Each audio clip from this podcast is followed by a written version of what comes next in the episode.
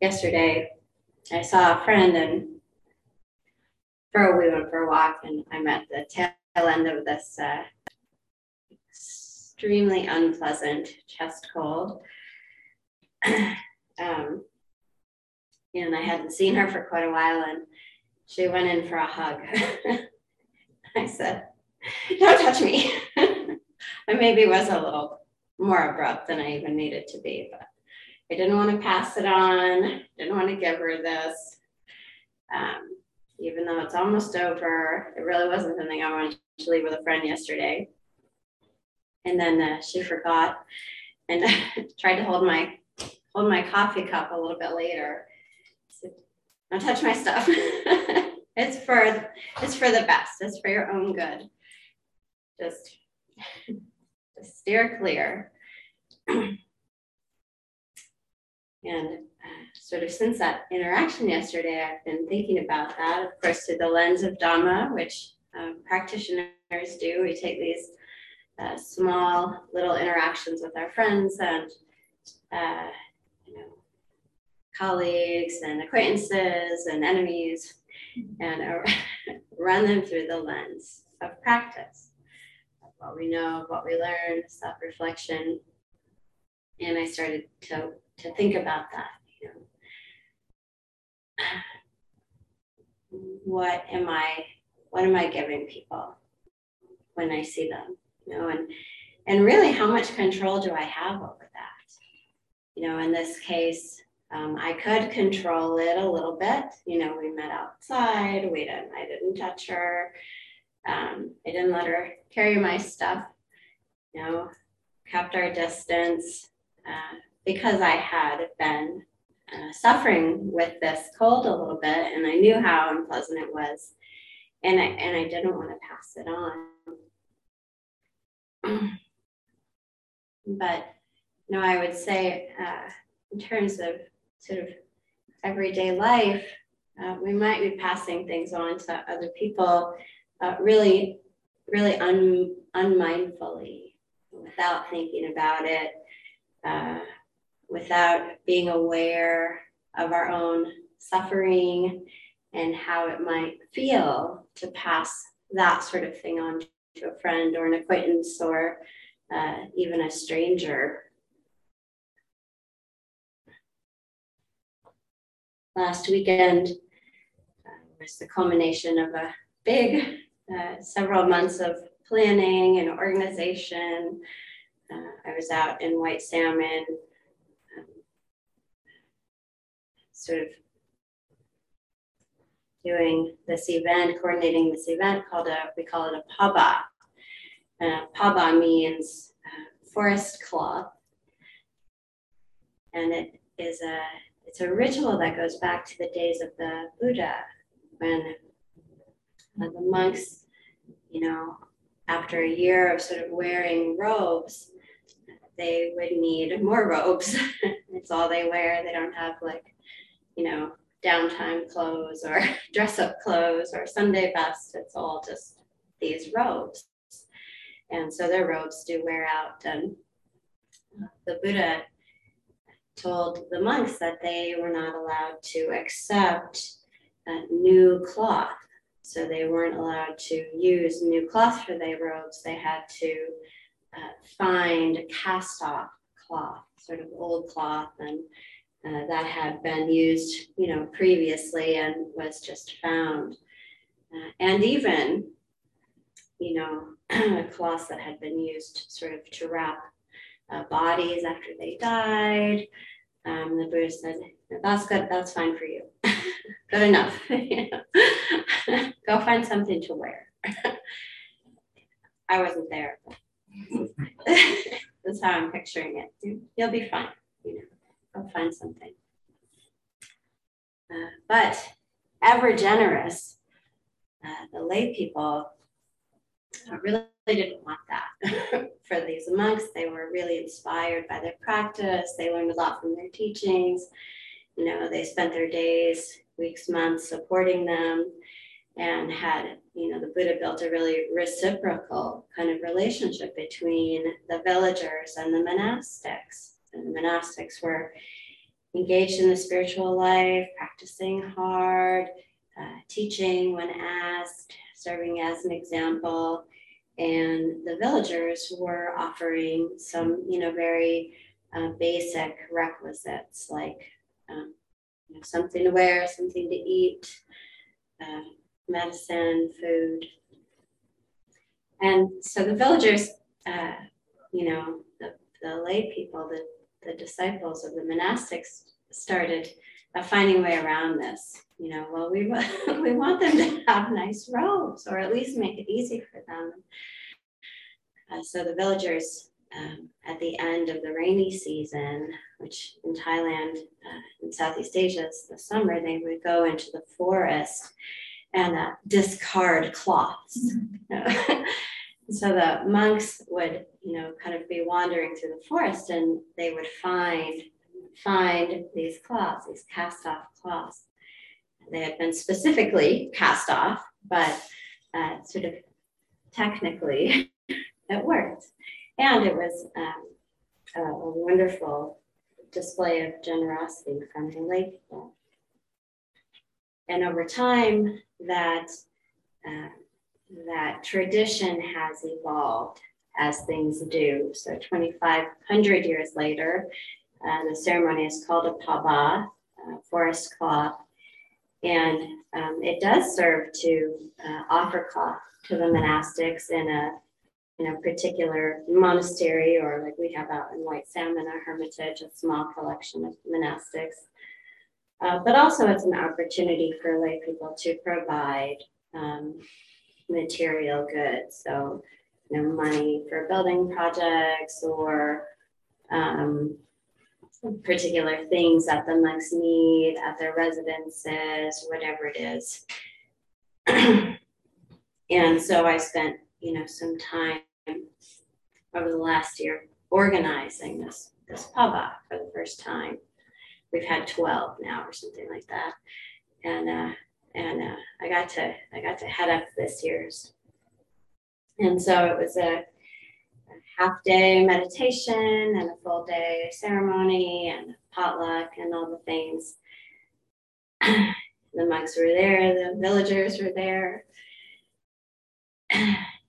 and um, it was lovely.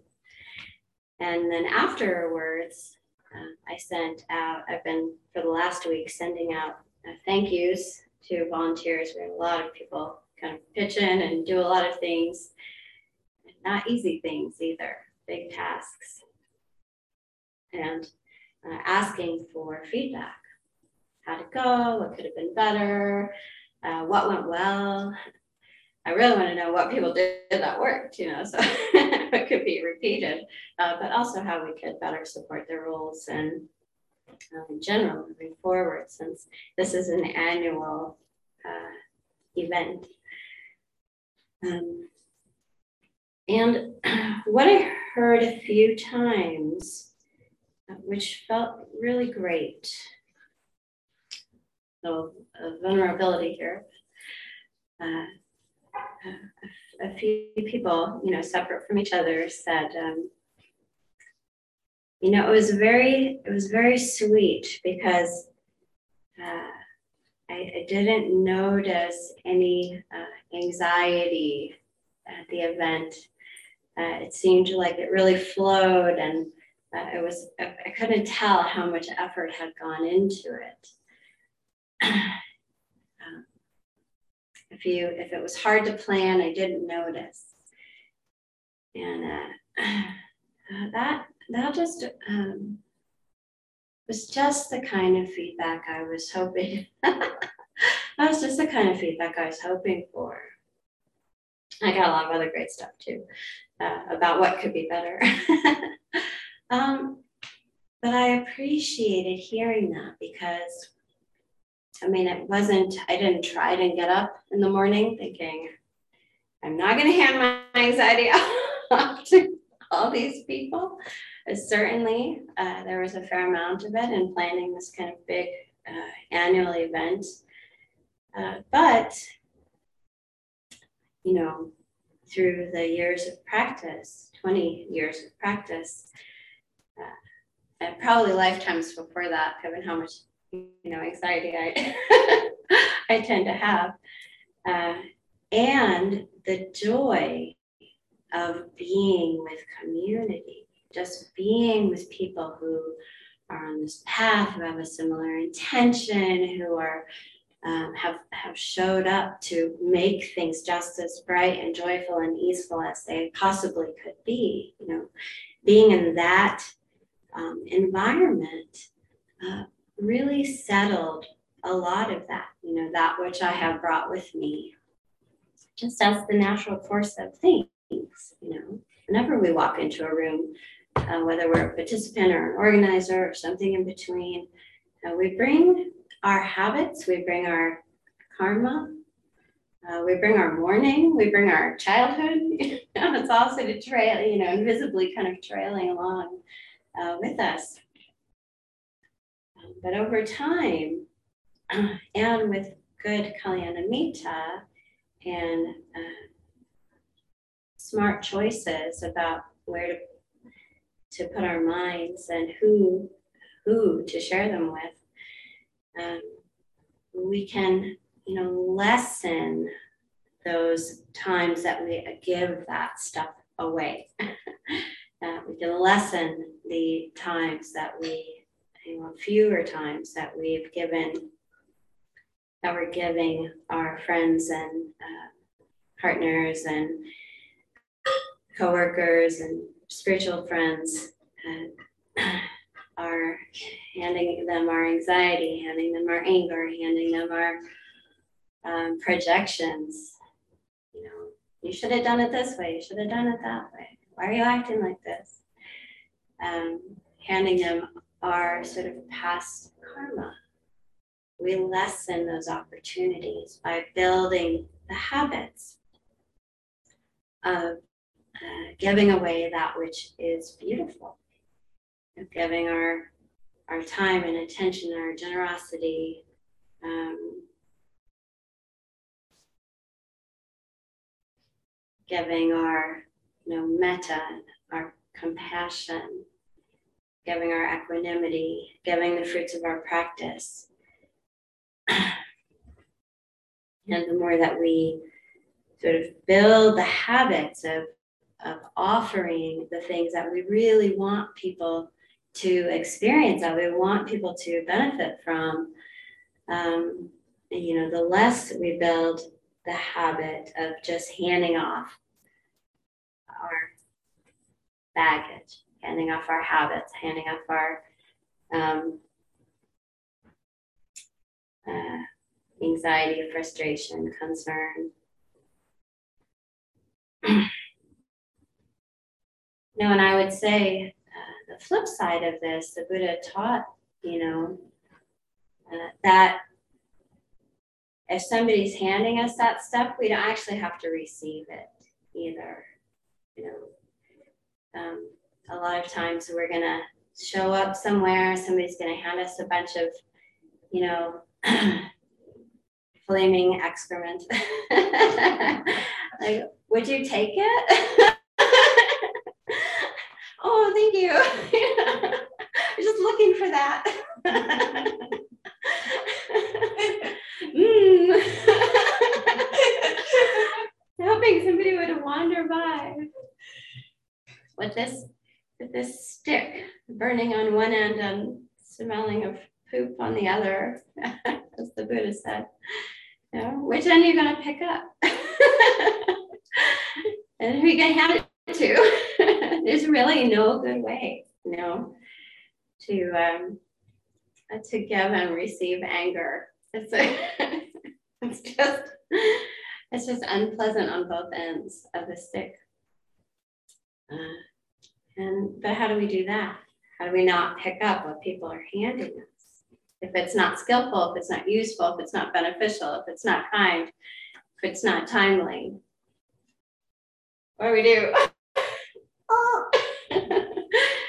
you know, like if somebody has a cold or COVID, right? We spent spent two years figuring out how to not give that away and pick it up. It was kind of lonely at times. Uh, if somebody has a cold, maybe they go to reach your reach for your hand, you might nod, back up, you know. Oh, how are you? Might get awkward, that's okay, you know. And this, uh, and for my practice, uh, awkwardness has been uh, hugely useful. I spent years working on, well, I'm spending years working on right speech, you know, developing skillful, useful, timely, kind speech. And there have been times in conversation when I've just had to stop in the middle of a sentence. Hmm. That's not really working right now.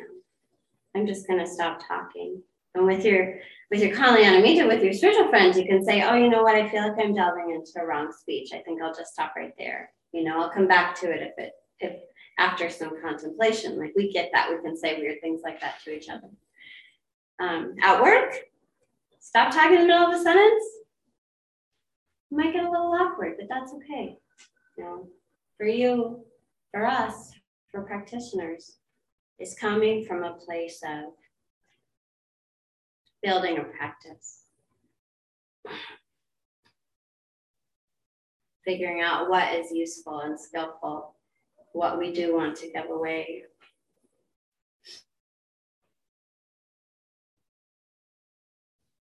And the more we stop what you know our bad habits are, the more we can build good habits. So finding ways to to not pick up what's handed to us when it's not useful. I see that you are upset with me. I will definitely um, think that through. Look for my fault. Find a way to make amends. But I don't need your anger. So maybe let's come back to this. You can say all the stuff in your mind. Nobody needs to know how hard you're practicing with them in the moment. But it is important that we're always doing that, that, that checking in. What am I offering? And look at it as an offer. Well, you've offered me this stick the embers at one end and something else at the other end, but I'm not going to pick it up. No, I'm not going to pick it up. I don't want it. That's anger. I don't need it.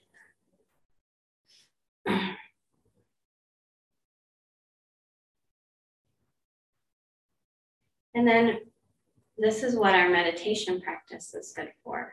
You know, it's that what psychologists call consolidation so we can sit down in meditation and we can kind of notice the mood of the mind after a day of picking stuff up, giving stuff away, setting things down, reflecting, practicing. What is the mood of the mind? Hmm. Well, it's pretty good, actually.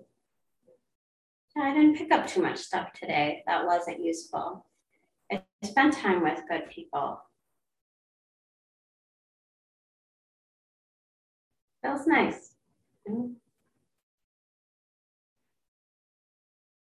So reflecting always, you know, on our choices and the results of those choices. That's the whole practice, really.